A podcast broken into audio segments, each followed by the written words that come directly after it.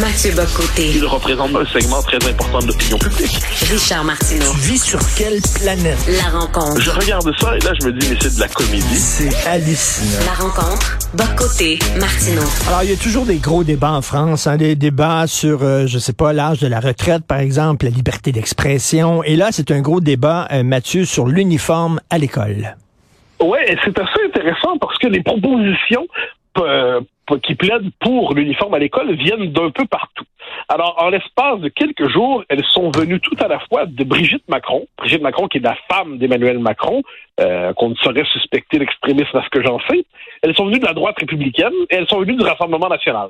Donc, ces trois partis qui représentent des sensibilités politiques distinctes, différentes, on arrive tous à la conclusion suivante, dans nos sociétés, éparpillées sur le plan des mœurs, éparpillées sur le plan culturel, dans nos sociétés où l'individualisme est rendu tel que chacun est dans la, une forme de survalorisation de son nombril dans toutes circonstances, en France, où il y a par ailleurs un problème d'offensive islamiste à mmh. l'école, où on cherche à imposer des tenues euh, islamiques régulièrement, puis quelquefois, on, si c'est pas le voile, c'est la baya.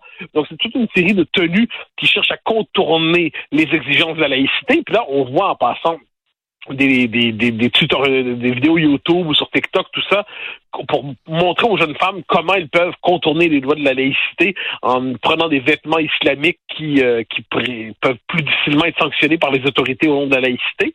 Et bien là, devant tout cela, chacun pour ses raisons en vient à se dire, enfin plusieurs, il y a une majorité qui est favorable à ça, c'est pas c'est autour de 60 ben, il faut tout simplement à l'école revenir à la règle de l'uniforme. Non pas que l'uniforme va régler tous les problèmes, évidemment pas, mais ça pourrait au moins être un premier signal envoyé justement pour être capable de contenir, je le disais, l'islamisme à l'école, contenir des inégalités sociales assez vives quelquefois dans des sociétés qui fonctionnent selon le mode de la tyrannie des marques. Eh bien, dès la cour d'école, s'il n'y a pas d'uniforme, on est capable de voir qui a des moyens, qui n'en a pas, qui peut de ce point de vue dire, ben toi t'as pas, t'es, un petit pauvre parce que t'as pas les moyens d'avoir telle telle marque et ainsi de suite finalement, c'est une proposition qui euh, ne manque pas d'intérêt, je trouve, et qui, euh, ensuite, chaque société doit en débattre à sa manière, mais qui ne manque pas d'intérêt, puis qui nous montre comment on, voit aujourd'hui jusqu'où on a poussé la dispersion des identités, l'éclatement de la culture commune, puis on cherche d'une manière ou de l'autre à retrouver les codes d'une culture commune. Tous les jeunes avec le même uniforme et tout ça, il me semble qu'on voyait ça dans la chaîne communiste. Il me semble que c'est l'extrême gauche qui voulait ça avant, là, de, gommer l'individualité, que tout le monde ait le même uniforme, que tout le monde rentre dans le même moule. Alors, je te dirais, on voyait ça aussi euh, dans la Troisième République, euh, en France, où il y avait, euh, c'était la blouse scolaire. On voit ça en Grande-Bretagne. on voyait ça au cours classique au Québec, dans les, dans les pensionnats.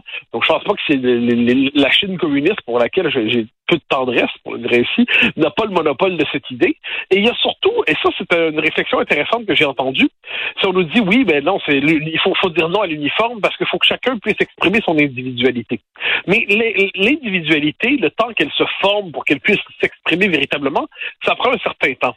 Et à l'adolescence, on est surtout devant une génération qui est une jeunesse qui est sensible non pas à sa véritable individualité, mais à l'ensemble des modes qui sont imposés par la société commerciale par la publicité, par les grands groupes qui ont les moyens justement de façonner le désir des adolescents en imposant ça, euh, en imposant les, euh, en formant le goût des uns et des autres, puis chacun va croire ensuite que c'est son propre goût.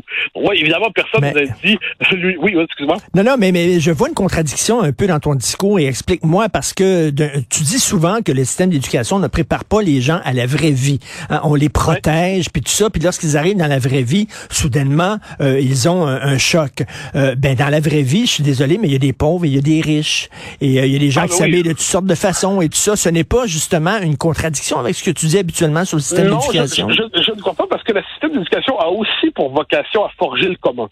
C'est à peu près le seul moment, surtout dans nos sociétés où il n'y a plus de service militaire ou quoi que ce soit qui ressemble à ça, ou de service civique ou de service national, finalement, le, le, système d'éducation, c'est là où le commun est possible. Or, et là, c'est une question de contexte. C'est pour ça que je te dis que d'une société à l'autre, c'est pas nécessairement la même proposition. Mais en France, la question du euh, de, de l'offensive islamiste à l'école, elle est très réelle. Euh, même Papendiaï, qui est le ministre woke de l'éducation en France, qui lui est hostile à l'uniforme à l'école, dit néanmoins qu'il y a une offensive islamiste. Hein. Ils appellent ça les atteintes à la laïcité. Bon. Alors, devant cela, qu'est-ce qu'on peut faire? Eh bien, la réponse française de devant cette offensive islamiste et qui va de plus en plus loin, on s'entend, parce que là, il s'agit véritablement de convaincre les jeunes filles de plus en plus tôt de se dérober aux règles de la laïcité. On se dit, bon, ben, l'uniforme, c'est une réponse par rapport à ça. Ensuite, et là, bon, j'entends l'argument. Ensuite, je pense que là où il y a l'autre argument que je trouve assez convaincant, c'est qu'autant euh, ce serait quelqu'un le proposait à l'université. Là, pour moi, c'est aberrant, mais aberrant au possible. Mais euh, c'est Aurélien Pradier qui est associé à la droite républicaine. Mais sinon, euh, que l'école soit le lieu où l'individualité soit en formation. Mais en formation, elle doit être encadrée. Elle doit être. Il y a quelque chose là-dedans qui sert justement à l'esprit de corps, qui sert à l'esprit que même dans les pensionnats québécois, si je peux me permettre, jusqu'à tout récemment et peut-être encore aujourd'hui, eh c'est euh, la norme en, plusieurs lieux. Donc ça forme un jeune esprit de corps et surtout l'école, dans la mesure où on cherche à ce on veut que l'école soit sanctuarisée, soit un peu sanctuarisée hein, dans son rapport à la culture, dans son rapport à la, liberté de l'esprit, dans son rapport à l'esprit critique. Eh peut-être est-ce un des instruments. Comme je dis, j'arrive pas là-dedans avec une forme de d'ardeur militante et chevaleresque et de croisée. Je constate simplement que dans nos sociétés fragmentées, quand on se demande comment fabriquer du commun, euh, pour peu qu'on ne prête pas des vertus miraculeuses à cette proposition, je trouve qu'il y a du bon sens dans cette idée. Est-ce qu'il y a euh, un côté puritain là-dedans, c'est-à-dire ah, les filles arrivent à l'école avec des des, euh, des pantalons trop bas, taille basse, puis ils montent leur nombril, puis c'est épouvantable, puis là on veut revenir quoi, à l'uniforme religieux ou quoi? Ben, je, je, je, non, je pas, pas vraiment, je t'avouerai, non, le, le, le, le, puritanisme prend plutôt le visage, justement, de l'islamisme. Dans le puritanisme en France, c'est se couvrir les cheveux. Le puritanisme, c'est les filles ne doivent pas se exposer leur féminité, parce que si elles exposent leur féminité, ils vont, elles vont susciter le désir chez, chez le mâle. Ensuite, et là, je veux pas avoir l'air d'un vieux mononcle euh, bizarre, mais euh, le souvenir que j'ai de l'uniforme à l'école chez les garçons et chez les filles, il ne relevait pas exactement du puritanisme. Euh, je veux dire, c'est euh, l'uniforme féminin. Lorsqu'on prend l'usage de la jupe, euh, la jupe n'est pas anti-féminine à ce que j'en sais.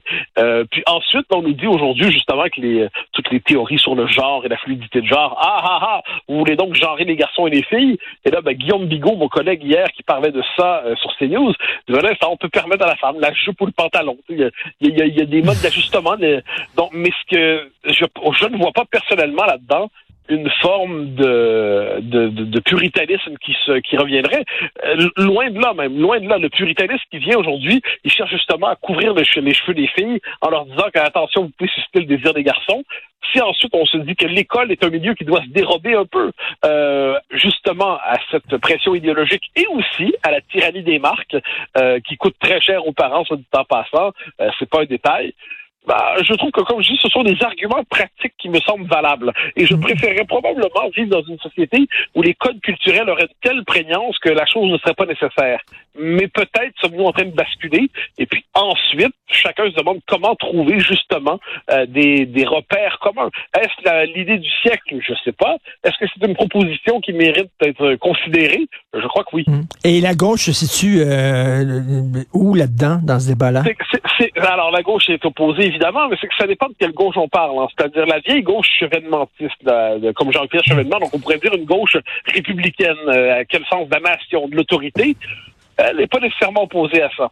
Mais la gauche d'aujourd'hui, justement, au nom soit de la diversité, soit au nom de l'authenticité des uns et des autres, est plutôt euh, est plutôt euh, hostile à cette idée.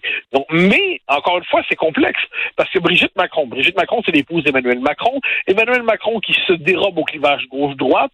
Euh, on dit que son épouse est plus conservatrice que lui, mais bon, ça, j'ai pas sondé l'âme et le cœur de Brigitte Macron. Mais elle-même prend position publiquement là-dessus. Et il faut pas oublier, faut pas oublier que le, RN, donc le parti de Marine Le Pen, c'est compliqué. Alors le, système médiatique cherche à l'étiqueter à l'extrême droite en toutes circonstances, mais c'est plus compliqué que ça.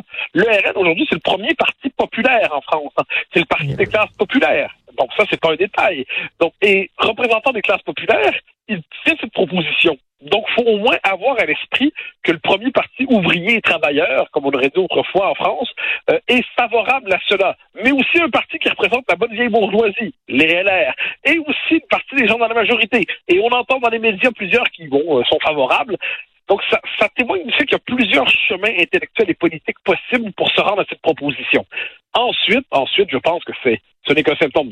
L'école doit être reconstruite et là, ça reposera pas seulement sur l'uniforme.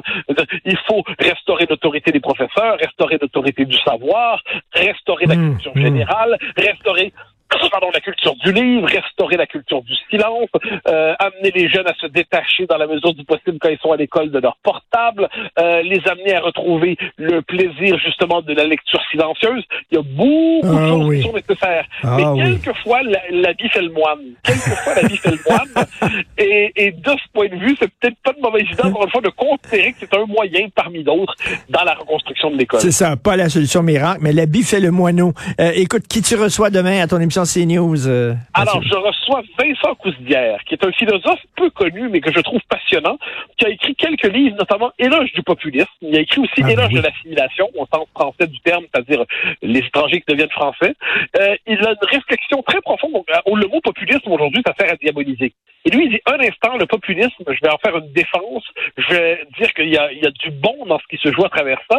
Donc, c'est un philosophe qui est à la fois discret et euh, très stimulant. Donc, je le reçois demain en deuxième partie d'émission. J'en suis assez heureux parce que c'est euh, là, il y a beaucoup de tensions sociales en France en ce oui. moment autour de la question des retraites. Donc, est-ce qu'on est justement dans un moment de protestation sociale, un moment populiste? Euh, Quel est le visage du populisme aujourd'hui? Est-ce qu'il peut être de gauche, de droite?